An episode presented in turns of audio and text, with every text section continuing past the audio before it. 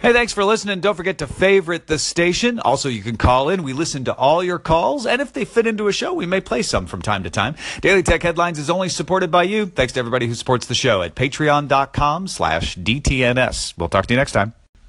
TCL announced the BlackBerry KEYOne phone will be available for pre-order on May 18th and launch on May 31st in Canada. Unlocked GSM and CDMA versions will also be available for $549 in the United States. Phone features a 35-key backlit keyboard with a fingerprint reader built into the spacebar and runs Android 7.1.1. In its most recent software update, unmanned aerial vehicle maker DJI geofenced off large portions of Iraq and Syria as no-fly zones. In a statement about the matter, DJI reiterated that their geofences are designed to notify pilots of airspace restrictions, not intended to enforce laws or thwart misconduct. Google officially began its Wi-Fi and broadband service in Cuba Thursday, becoming the first non-Cuban internet company to operate there.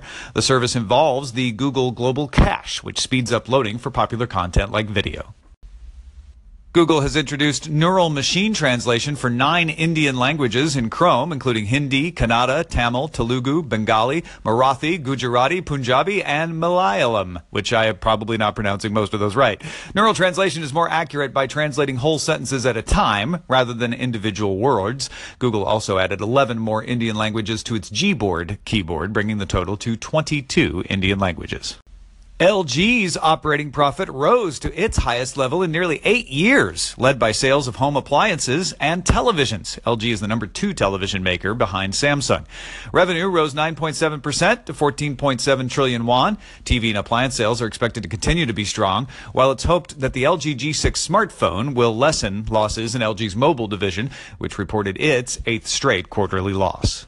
Nokia reported a recovering market for network products in India and North America helped slow its sales declines. Sales slowed 6% in the quarter to 4.9 billion euros, but it's a smaller decline than last quarter's 14% drop. Network company Ericsson posted a 13% revenue decline Tuesday.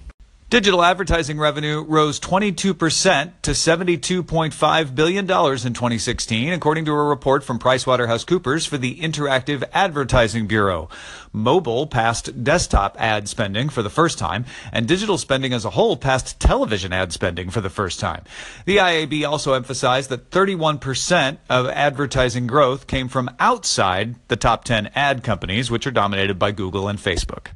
Samsung met its earnings forecast with revenue rising 2% to 50.5 trillion won. Chips led the way as expected with a record 6.3 trillion won operating profit as prices rose for DRAM and NAND memory.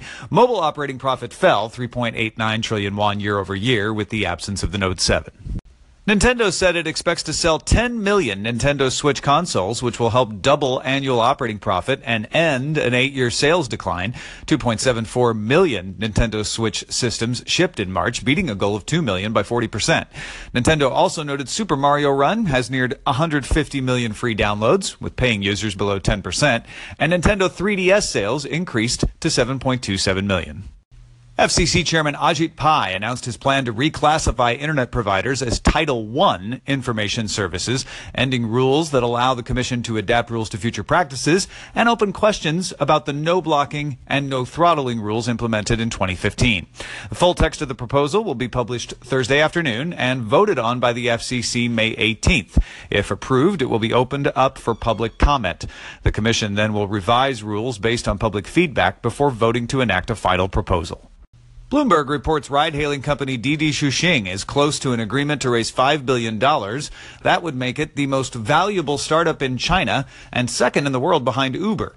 The deal would value Didi Chuxing at $50 billion, up from 34 billion estimated during its acquisition of Uber's Chinese business last year.